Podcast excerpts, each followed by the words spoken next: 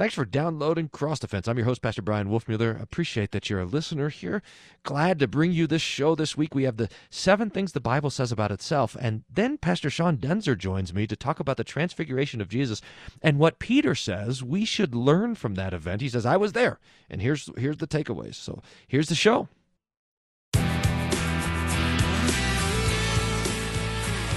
Hey, welcome to Cross Defense. Woo! Monday afternoon.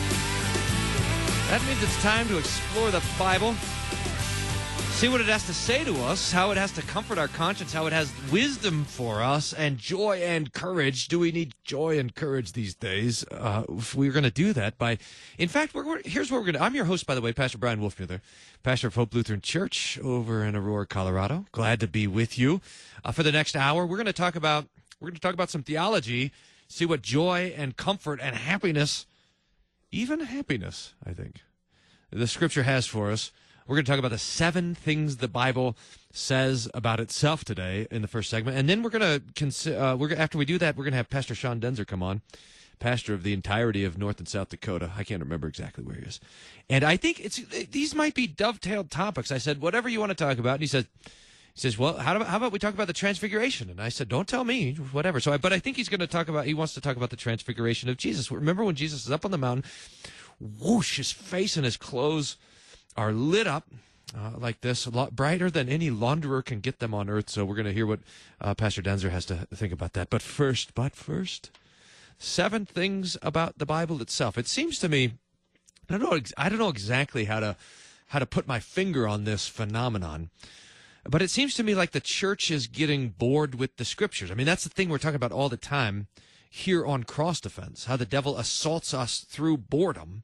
He kind of dulls our senses, our eyes and our ears to hearing the things of God. In fact, I mean, Jesus will say all the time, he who has ears to hear, let him hear that this, the capacity to engage helpfully in, in the Lord's word and in the scriptures is a spiritual gift. But, but still the devil comes along then and he wants us to become bored with the scriptures and that tempting then for churches to neglect the the the teaching of the biblical doctrine. It's it's easy to, for the church to forget the scriptures. Now, one of the things that I noticed, I you know, we I grew up in a somewhat liberal church, then joined the evangelical church through high school and college, then now in the in the Lutheran church. But in that in high school and college, when I was in in the midst of evangelicalism, your big box churches, Southern Baptist churches, non denominational churches, like charismatic churches, that kind of thing. One of the things that they did was they took the scriptures seriously. They would they would say we, we believe what the we believe that the Bible is true, that the Bible is God's word, but it seems like even that conviction is being lost in a lot of previously conservative or biblical churches. That the biblical foundations are starting to erode that, I don't know, other things have become more interesting to the Christian. So we're going to talk about we're going to talk about the scriptures and the, and these seven things just to remind ourselves uh, of the seven attributes of the scripture. Now, the, some of these might be new for you guys. You might, in fact, if you want to play a little game, you could play along and say, "What seven things do we want to say about the Bible?" And number one is this: that the Bible is inspired. 2 Timothy 3:16 and 17 Paul says all scripture is God breathed that's one word in the Greek, theopanomatos. God breathed. It's, God spirited. It's it's exhaled from the mouth of God. It's that's and that's where we get the word inspired from. It's it's it's breathed out so that the so that the the scriptures are God's word. This is what what Peter says. He says, "Oh, the no prophet spoke by himself by his own will. Prophecy was not born by the man by the will of man, but the prophets of old were carried along by the Holy Spirit, so that so that the Scripture is rightly called God's word. Now, it's one of the ways that you can just look at the great division in the church these days is to say, do we say that the Bible is God's word or the Bible contains God's word?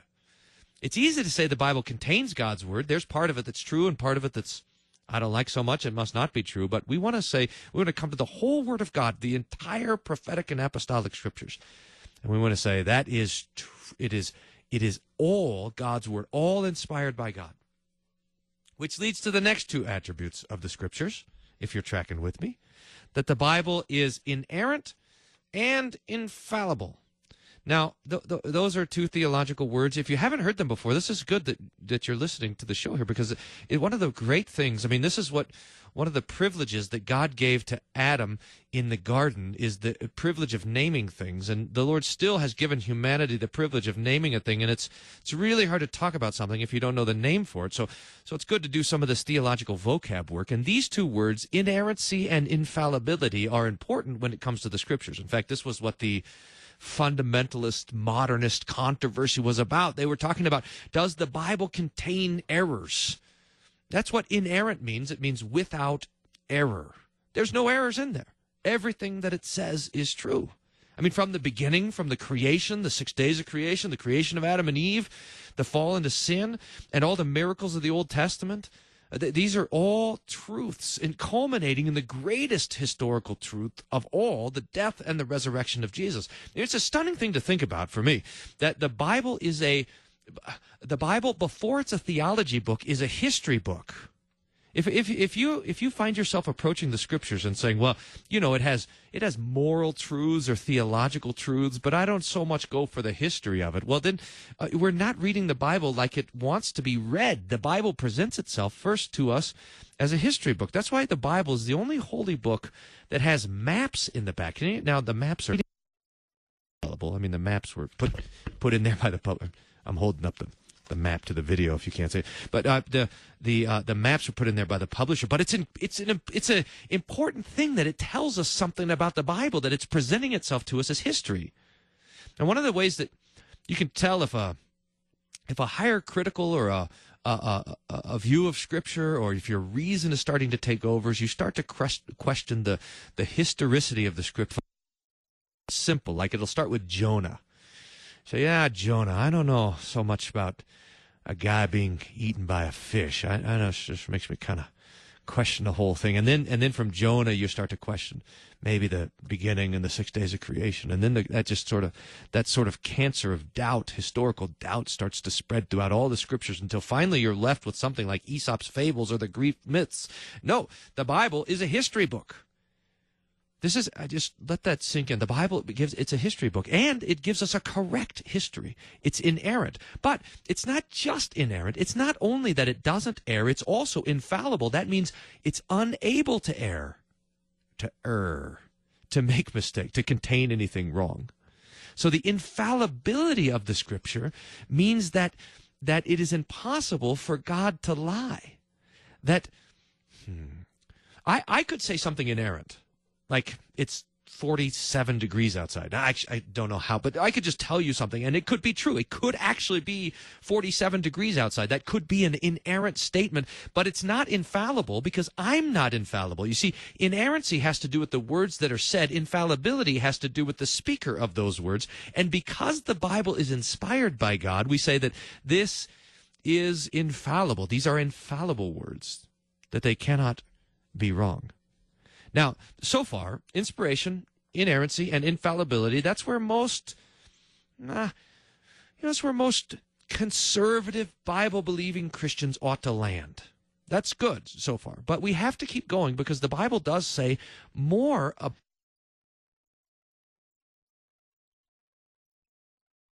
is clarity. The clarity of the scriptures.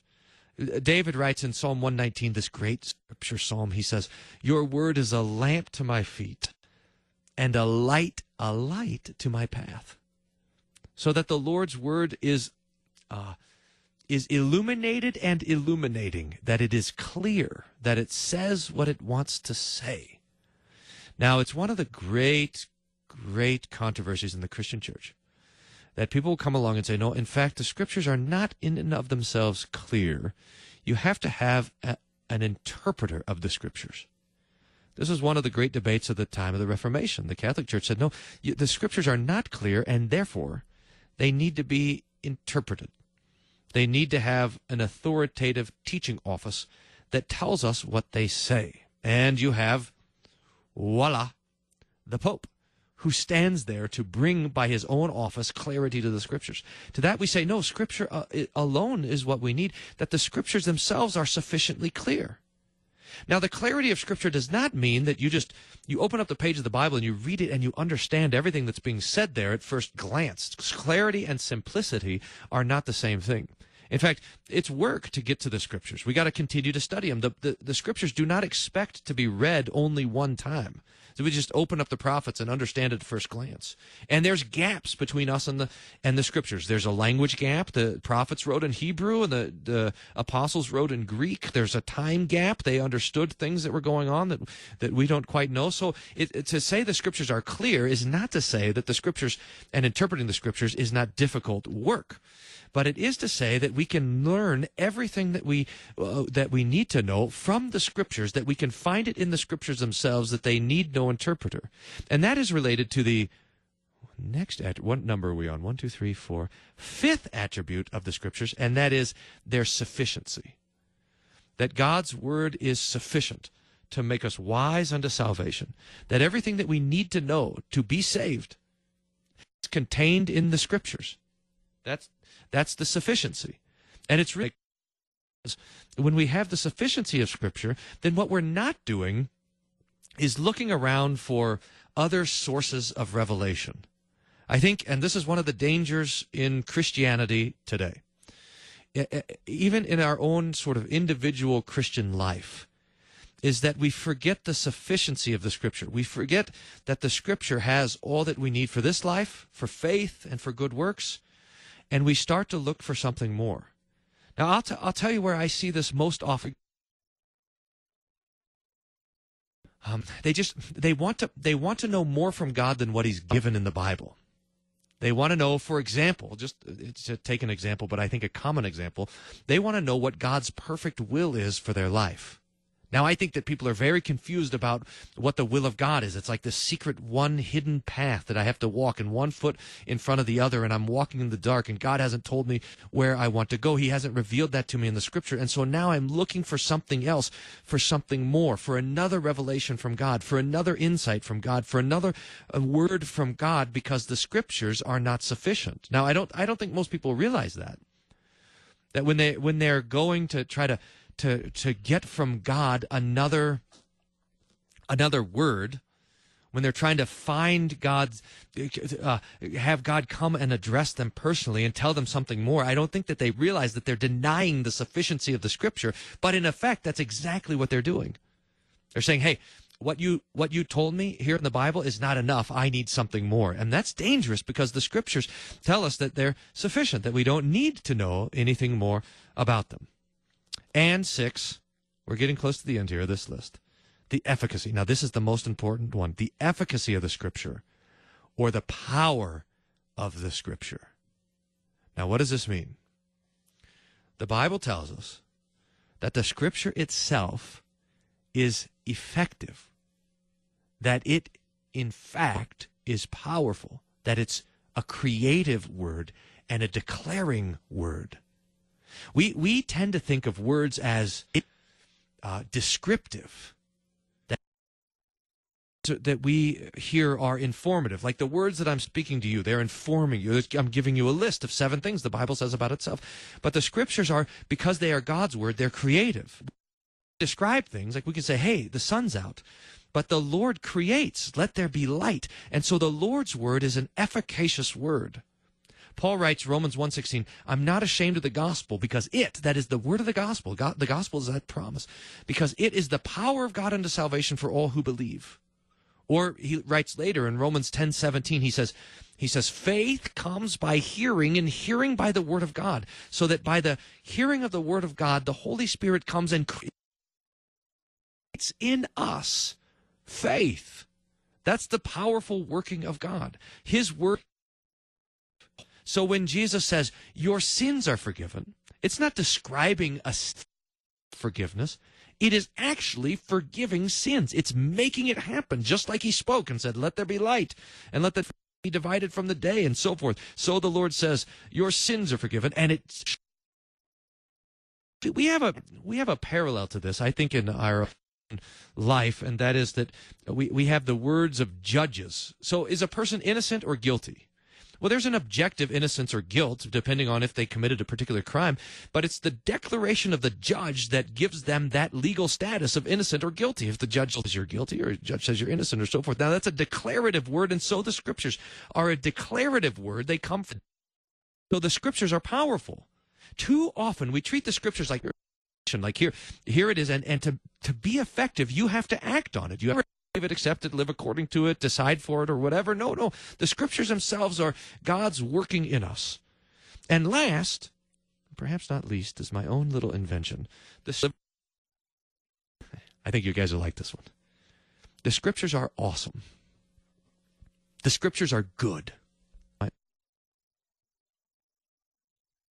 We've often made the point that the Bible never tells us to read the Bible because the Bible says delight in the scriptures, meditate on his word, delight in his word. The, the, the, scriptures are given to us as more precious and holy than jewels or gold or fine silver. That when we have God's word, we have we have the completeness of the divine wisdom. We have God's promise of forgiveness. We have God's wisdom for our life. We have all of it together in the scriptures. And how can it be that the that, that we have all of these things, but we simply don't we just don't open it and read it?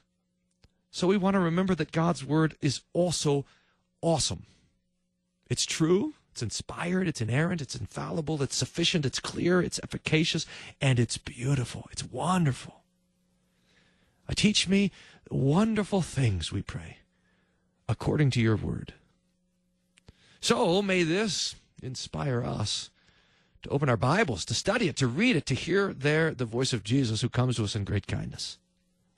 I'm Pastor Bryan Wolf. You're listening to Cross Defense. We're going to go to the break and we're going to come back to talk to Pastor Daenzer about, I think, the Transfiguration. We'll have to see what he has to say. Stay tuned. We'll be right back.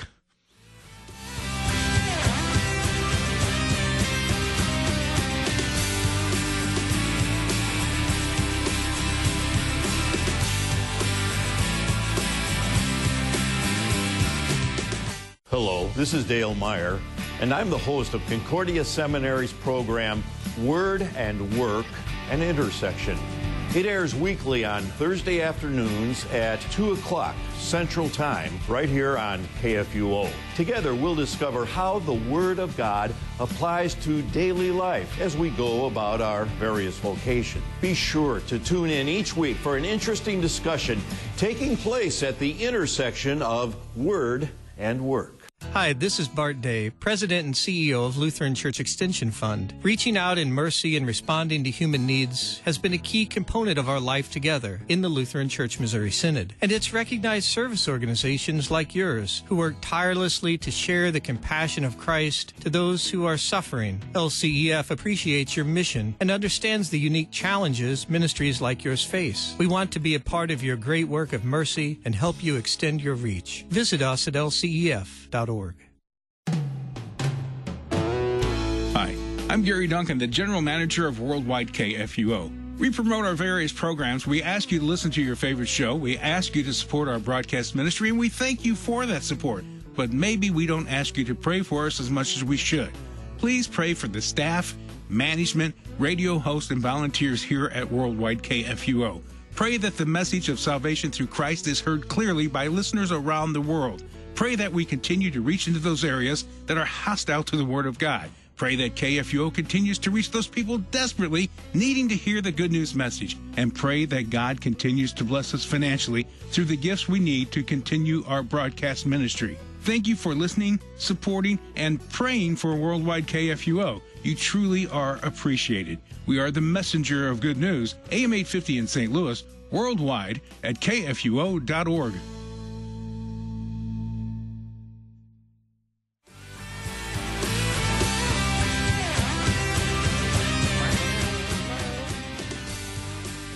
Hey, welcome back to Cross Defense. I'm your host, Pastor Bryan Wolfmueller, pastor of Hope Lutheran Church, right here in Aurora, Colorado. And I have as my guest, Pastor Sean Daenzer. Hey, Sean, how are you?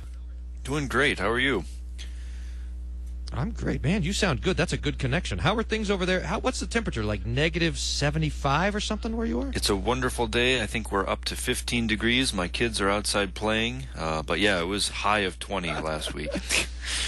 Uh, snow like day too. Swimsuit I think, so. weather, man. You're going to get a get a tan if it's that cold. Well, hey, what do you? Uh, so remind me of the congregations where you're serving.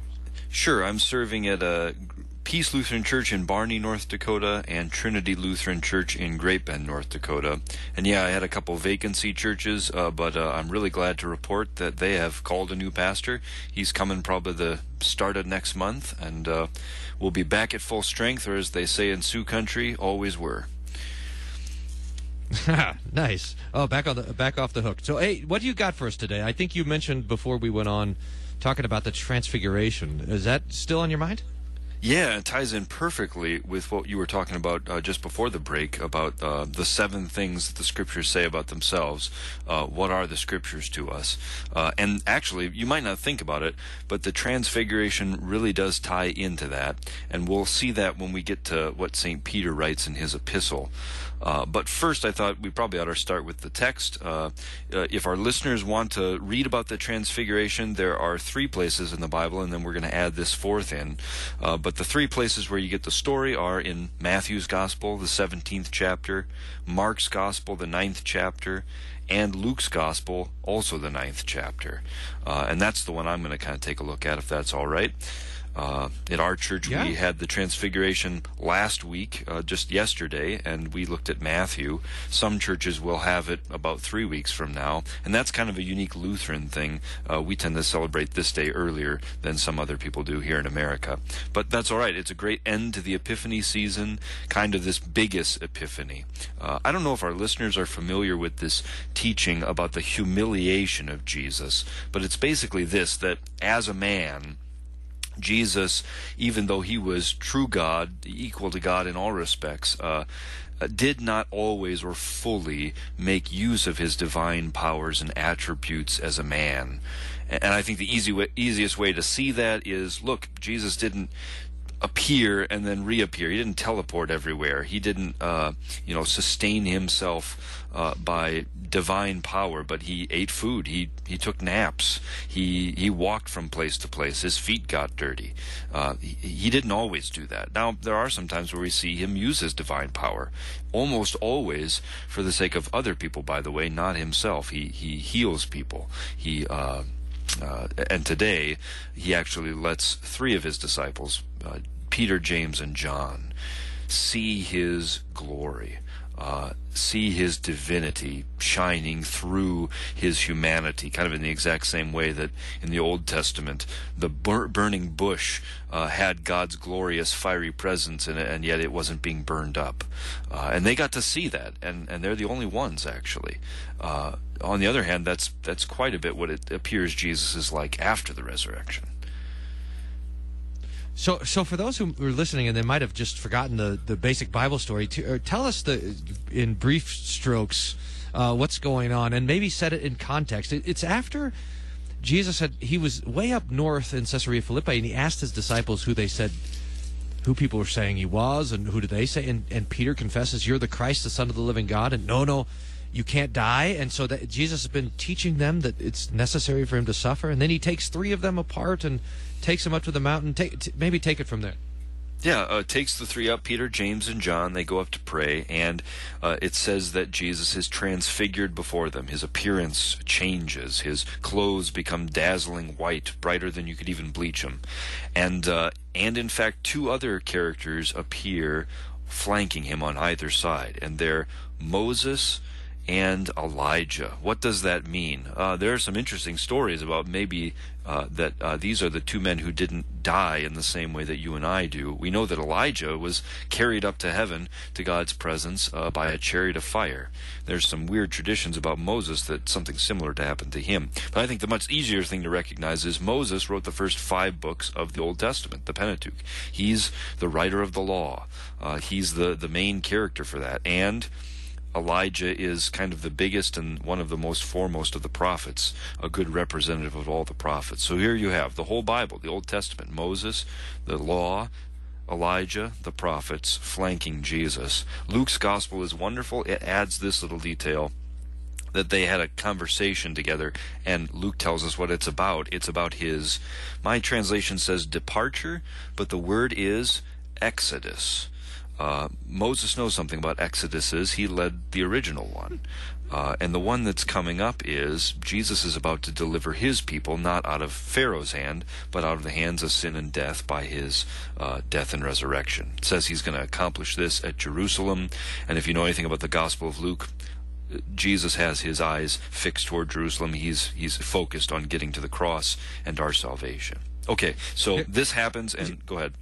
Yeah, Pastor Daenzer. So he says, um, I think I know in Matthew it says his face and his clothes were radiating. I think in Mark it just says his clothes. I, I don't remember if the fa- if the face of Jesus is included in Luke. Do you know, I, I was wondering about that specificity. Why, why it didn't say Jesus was radiating, but it, it hones in on his face and on his clothes. You got any ideas about that? I don't know about the clothes, but uh, you know, the face, Moses' face had a similar kind of thing happen to it. When he went into the presence of the Lord, which, one, being able to see God at all is uh, really not something that happens much. In fact, Moses gets to hear, You can't see me face to face, although I'll let you see my backside, Moses. When he comes down from the mountain, his face is kind of still glowing. It's I guess it's like if you go into the nuclear reactor and then you come out glowing if you didn't wear your suit.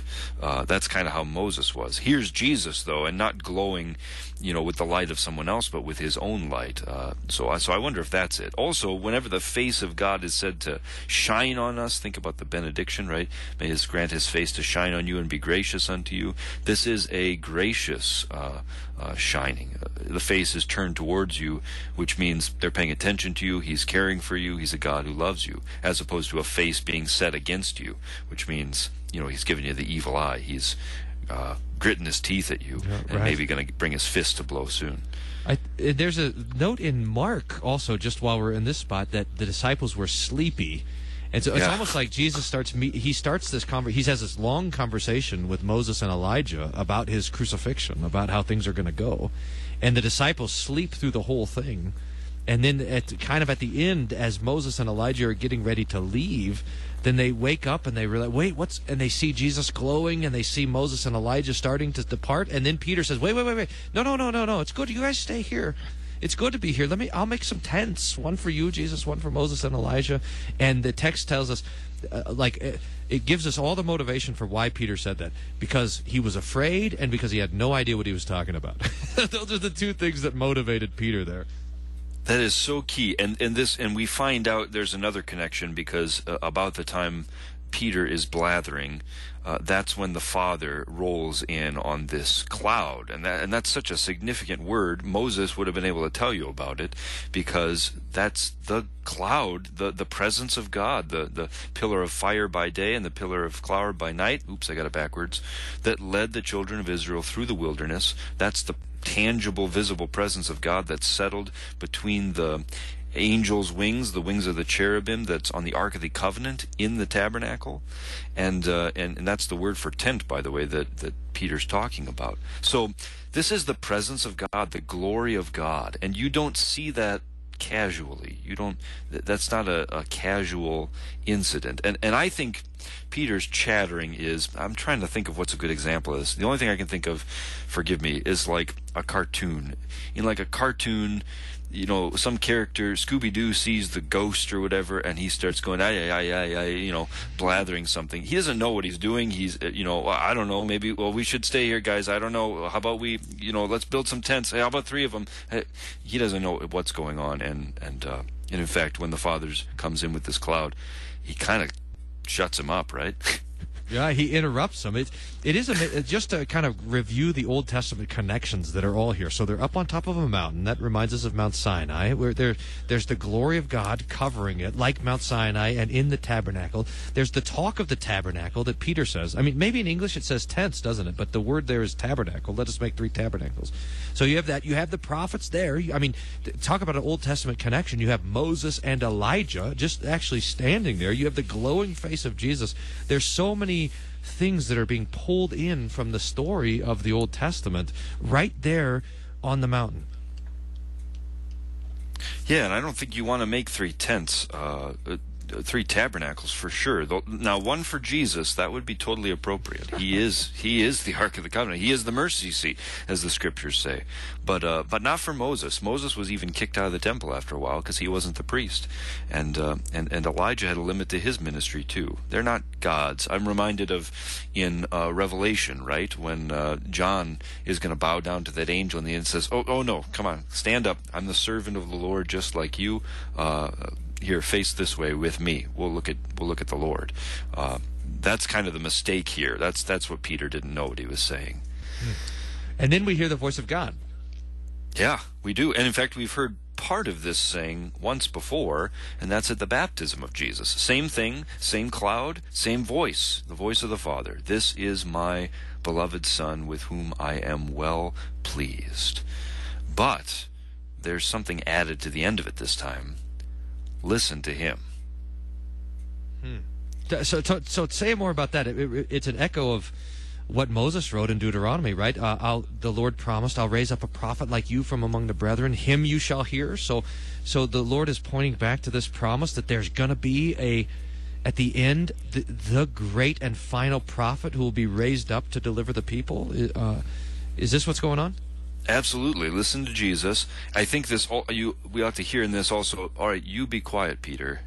There's someone you need to shut up and listen. Right? Listen to Jesus. Uh, also, you brought in the context when we started this. The context is Peter's great confession of faith. He's quick to open his mouth to say the right thing, and then you know less than a couple verses later, uh, Jesus says he's going to suffer and die. That has to happen. And Peter says, "Oh no, Lord!" Right? And and Jesus, in fact, says, "Get behind me, Satan! You you've got the devil's ideas in mind, the men's ideas, not God's." Uh, so uh, Peter, in particular, needs to hear this word. I think. Um, close your mouth, Peter, but but don't close your ears. In fact, have them open and attentive to my son, because he's the chosen one. He's he's the beloved son. He he's the one in whom I'm pleased, and, and through him and through his death, by the way, uh, everything will be uh, fulfilled. And in, in in Matthew's gospel, at least, Jesus gives them instructions right away. Uh, and he says, when we go down the mountain, you're going to be quiet about this for a while until something happens until the death and resurrection, till I've risen from the dead, uh, because then everything will be fulfilled, and that's when my true glory uh, will be shared with the whole world. In fact, it is amazing how hastily this vision is gone because it seems like it's building up. Like they they wake up from this from this sleep, and they look. There's Jesus, and he's glowing white and whoa. And then they look over and there's moses and elijah and, and, they're having this conversation. And then the cloud comes in. You have to this bright shining cloud rolls over them and then the voice speaks so that it's it's kind of it's building up and it's culminating and then they fall on their face in fear.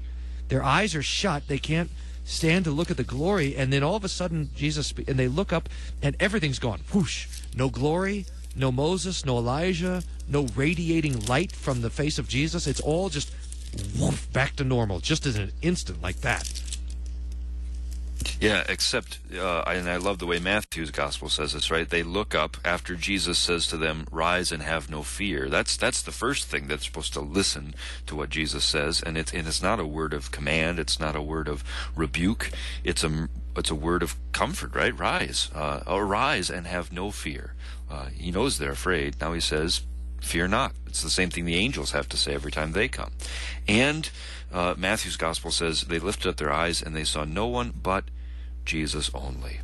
Uh, and I think uh, as all of the gospels make this point, to have Jesus is not to be left, you know, with only a partial amount. To have Jesus is to have everything. It's he's the one that brings us access to the Father, to the Spirit. He's the one who fulfills all of the Old Testament. Uh, and it isn't necessarily the, the bright, shiny glory of Jesus that is the most important to us, but it is what he what he needs to accomplish before this vision can be spoken to others again, and that's his death and his resurrection uh, that these are the way, the means by which he really is Lord, because those are the means by which he saves us. Now, what? So, just to just sort of work into this, and I know, and I think we'll, we got a couple minutes before the break, and then on the other side, we'll go to the Peter text. I think it's great, but Yeah. like put so put this in context a little bit. Why, why now? Why is why is Jesus revealing His glory to His disciples it, at this point in the Gospels? Why not earlier? Why not? Why not later? And what does He intend to teach them by this? That's a good question. I never thought about that actually. Why why not earlier? I suppose you know in a lot of our Christmas pictures, uh, everybody's got halos on, and there is kind of a glow coming out of the manger. Uh, although uh, Isaiah prophesies about Jesus and says, you know, he didn't have any form or loveliness that we would have noticed him. His appearance was not special. That was his humiliation, uh, and that's why this event stood out. He he didn't glow uh, walking around. Even when he walked on water, he wasn't glowing like this. I, I think for a similar reason that Jesus told people that he healed, don't go and tell everybody. Boy, that, that rubs us wrong because we think, I think we've heard it so often. Our main job as a Christian almost is to just tell everybody about Jesus all the time. Jesus doesn't have that concern in the Gospels.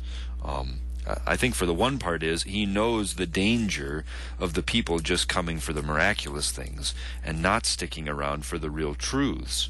Uh, certainly not sticking around for the suffering, right? Think about the parable of the sower.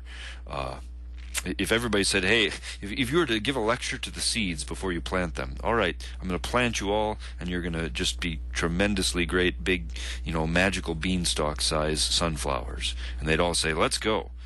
Uh, if you gave them the speech Jesus did, right, that uh, actually there's going to be a lot of persecution, there's going to be competition out there, and uh, some of you might not even make it into the dirt.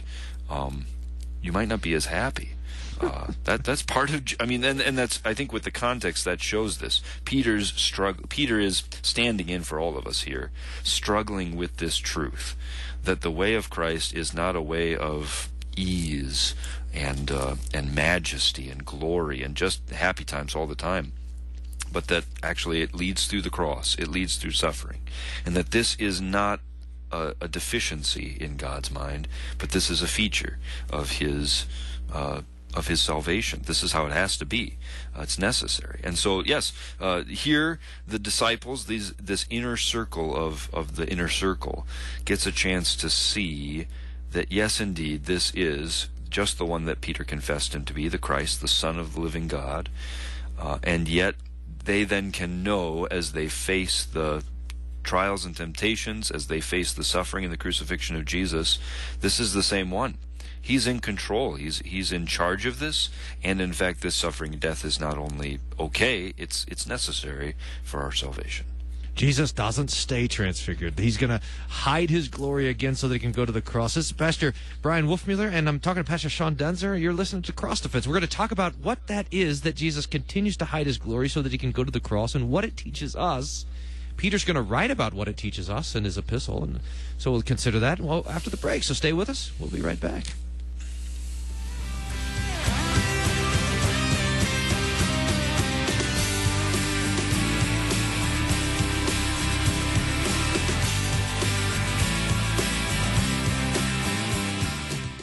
You hear our voices every day as we speak the gospel, share the latest news, or for insightful and sometimes entertaining talk. Why not share your voice with us and send us your feedback, suggestions, and questions? Leave your comment at 314-996-1542. Be sure to follow us on social media too, so you can like, comment, and share your favorite posts. Drop an email to kfuo at kfuo.org or send a snail mail letter to Worldwide KFUO, 1333 South Kirkwood Road, St. Louis, Missouri, 63122. Proverbs 27:17 tells us, "Iron sharpens iron, and one man sharpens another." That's why weekday mornings at 8 a.m., two Missouri Synod pastors test their mettle against the Holy Scriptures, certain that not only will they come out better for it, but so will you. The sword of the Spirit is sharp to the touch, but you need practice wielding it. Check out Sharper Iron, 8 a.m. every weekday on Worldwide KFUO.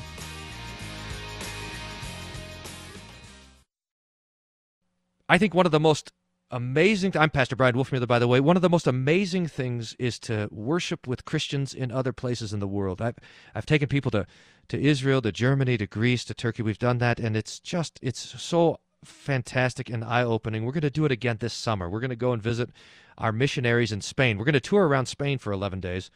And while we're there, we're going to spend a weekend in Seville to see the work of the Lutheran Church being born in Spain. If you're interested or you know someone that's interested, you can find all the information on the website wolfmueller.co forward slash Spain 2019. It's W O L F M U E L L E R dot C O slash Spain 2019. Hope you can join us.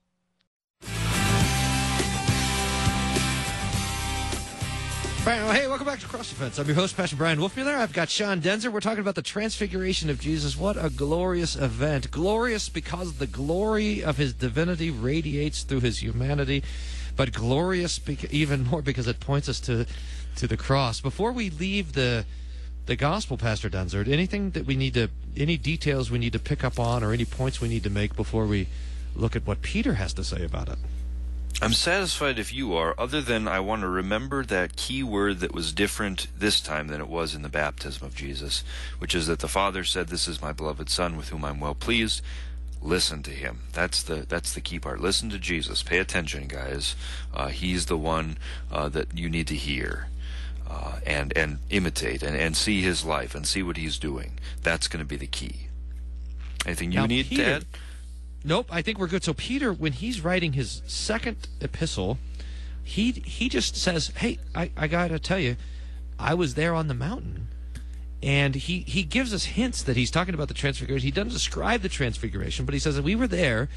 And then he says, here's what here's what we took from it. Here's what we learned from that. At least here's a few of the things that we want to make sure that we pass on to you from that particular event. And it's interesting to think you, what does Peter pick up that that we might not pick up? I mean, he in some ways it's great because we have a the apostolic exegetical work on the event so that we know how we're supposed to interpret it, right? Yeah, and I just this is one of the unique. I'm trying to think of other places. I guess you can see this with Paul's letters and lining them up with the Book of Acts. But other than that, you don't get a whole lot of you know connecting kind of the historical books in the New Testament to the writing books. I always think it's helpful to try and figure out where the prophets and the Old Testament writings fit in with Kings and Chronicles and the events that are described there.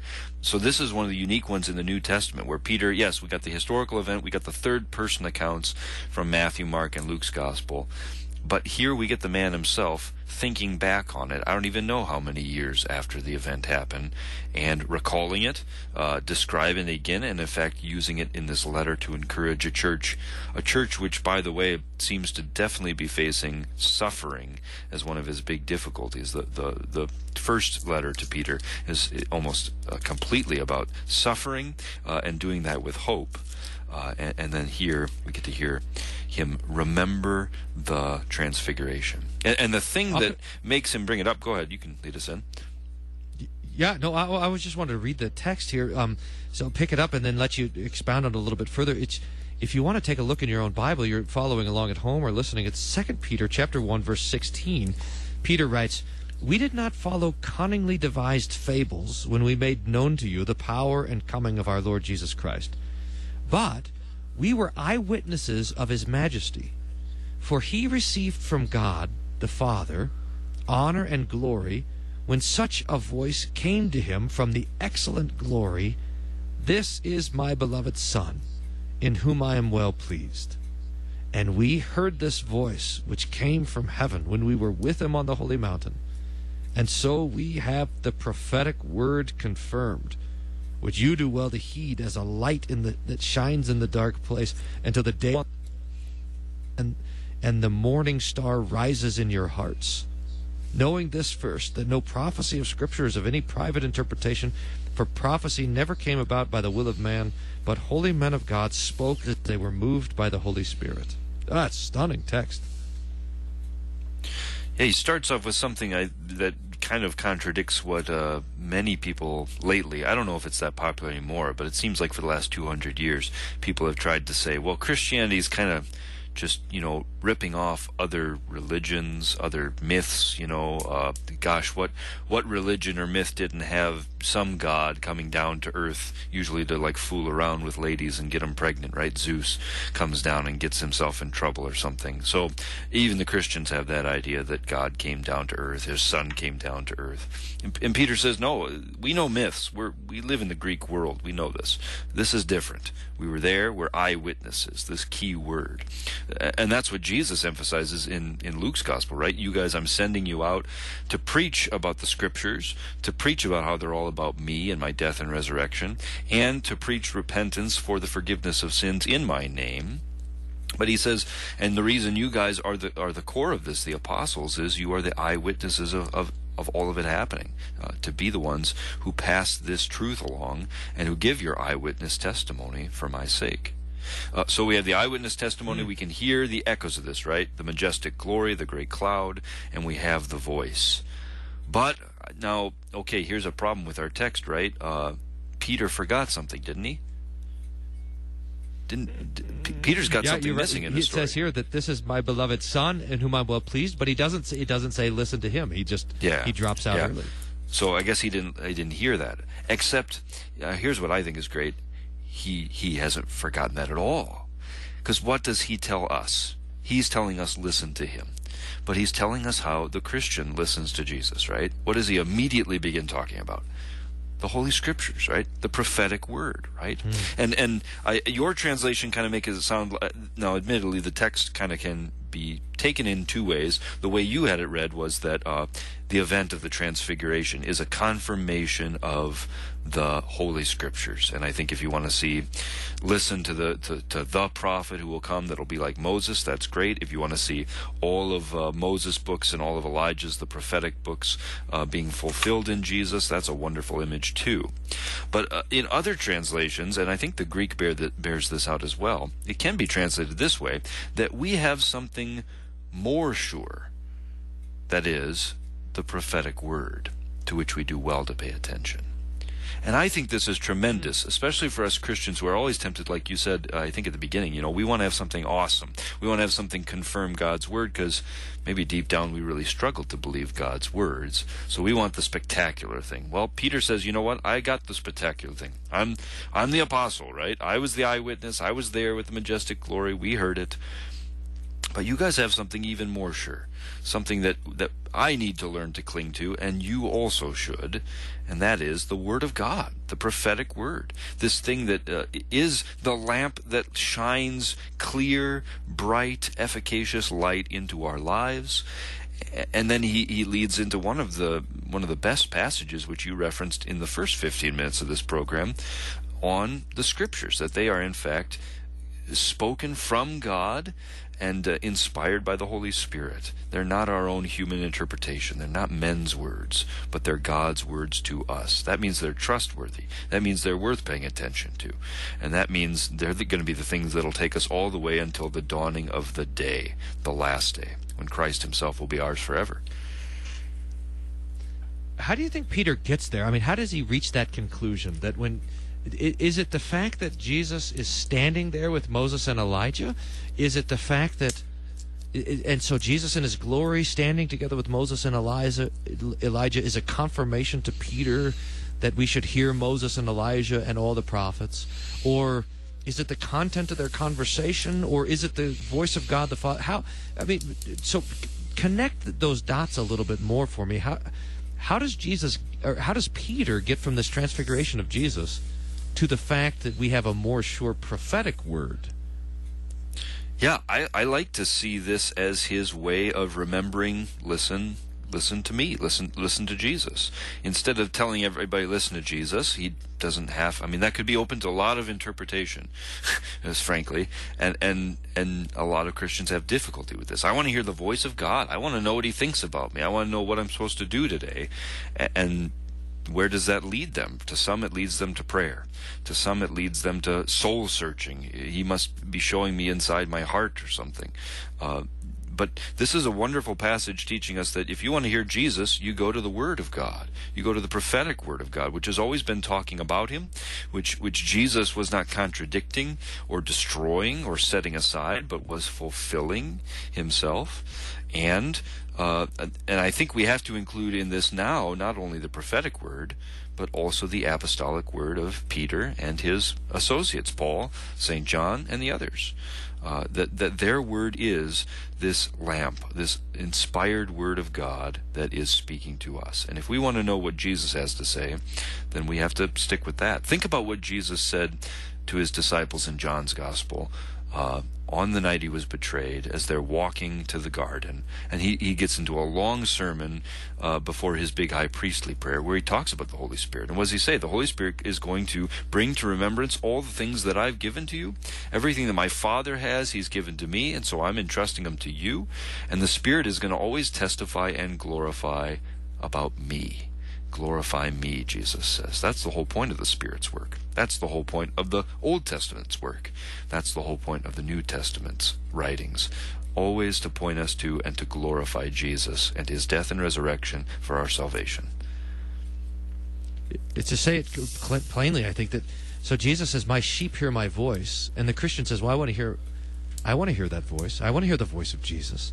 And and what you're saying, Pastor Daenzer, is that when when the Father says, "Yeah, you have to hear Him," and you will do that in the Scriptures. When you read the prophets and when you read the apostles, you are hearing the voice of Jesus. That that's why it's such a tr- great treasure for us. Yeah. We got just a few minutes, I think, but uh, wouldn't it be great to test your little thesis from the beginning about these seven things, according to what St. Peter says? So I think at the end. Yeah. So let's see. Po- so in can you do it? Can you find all seven in there? Inspiration. Let, us try it. I think. I think. I think what you said was great, right? So here we have uh, his main point, right? That we didn't produce this from men, but they spoke from God as they were carried along by the Holy Spirit. He's the one who inspires and breathes them out. Are they inerrant? Well, he says they're not cleverly devised myths. They're truthful. You do well to pay attention to them. They're useful. They're so they're so they're not fake things and they're not fallible things because it's God's own word. That one kind of stands by itself. Are they clear? Well, he says they're like a lamp shining the light into the dark place. That could have almost be stuck right next to that great psalm that his word is the lamp for our feet and the light for our path. Are they sufficient? Well, he says they're the prophetic word uh, that are. This is the more sure thing. Uh, of course they are. That's what you should take a look at. Uh, and they're going to be sufficient even until the day dawns and the morning star himself rises for all of us. Uh, are they efficacious? Yes, they are able, right? They, you do well to pay attention to them. They're, they're worth your time. And are they awesome? I, I think that's what we should all take comfort in this. Peter was there at the most awesome event possible. Uh, something that he was so awesome he couldn't even handle it, right? He was blathering and, and he was falling on the ground, uh, uh, couldn't handle it, right? The Lord had to say, Calm down, Peter. I'm here. It's me only. Um, but he says to all of us, we have something that's even more sure. Uh, how about that? We have the Word of God in the Scriptures, right? That is awesome. You want the transfiguration yourself? Go to my Word. You'll find it there. That's that's stunning. Yeah, we say, "Oh, Peter, you're so lucky you got to be up on the mountain," and Peter says, "No, no, you have something even better." We have just two minutes. I, I want to just maybe a couple of minutes or a, a, minute on your thoughts on this that Jesus hides his glory, and it, there's a reason. I mean, he's, he's manifest on the mountain. Imagine if he would have been manifest in the garden when they came to arrest him, or if he was transfigured before Pilate, he would have never ended up on the cross. But he, he doesn't manifest his glory again. He goes to the cross as he plotted with Moses and Elijah. Maybe one, 30 seconds, one minute on that. Hmm. Uh, well, we know he was concerned about being arrested or even being killed before he got to the cross. Um, but the, everything the Lord does, he does in perfect submission and agreement with his Father's will. Uh, some of our hymns have even been changed because they didn't like the phraseology that he was doing what his Father demanded. But for Jesus to obey what his Father demanded is nothing more than to do willingly uh, what he most desperately wishes to do. And that's all to die for our salvation. The Lord is, unlike us, perfectly united with his Father's will. Uh, and and and so he's willing to suffer all of this, uh, and and to go through many things, and even to hide himself for the sake of facing the worst possible punishment. Uh, all to be clear that his death is not for his own troubles. Uh, and his death is not finally orchestrated by all of his opponents, but it's orchestrated by God, or as John's Gospel says, no one takes my life from me. I lay it down on my own accord, and I have the authority to take it up again too. Uh, this is him willingly going to the Father as a sacrifice for our benefit. Now the Son of Man is glorified, says Jesus, when he's lifted up from the cross. Pastor Sean Daenzer, thanks so much for being my guest today. Thanks for listening out there, too, to Cross Defense. Every, uh, every week we come to you to enliven the imagination with the truth of the Scriptures. Pastor Bryan Wolfmueller here, and I'll talk to you next week. God's peace be with you.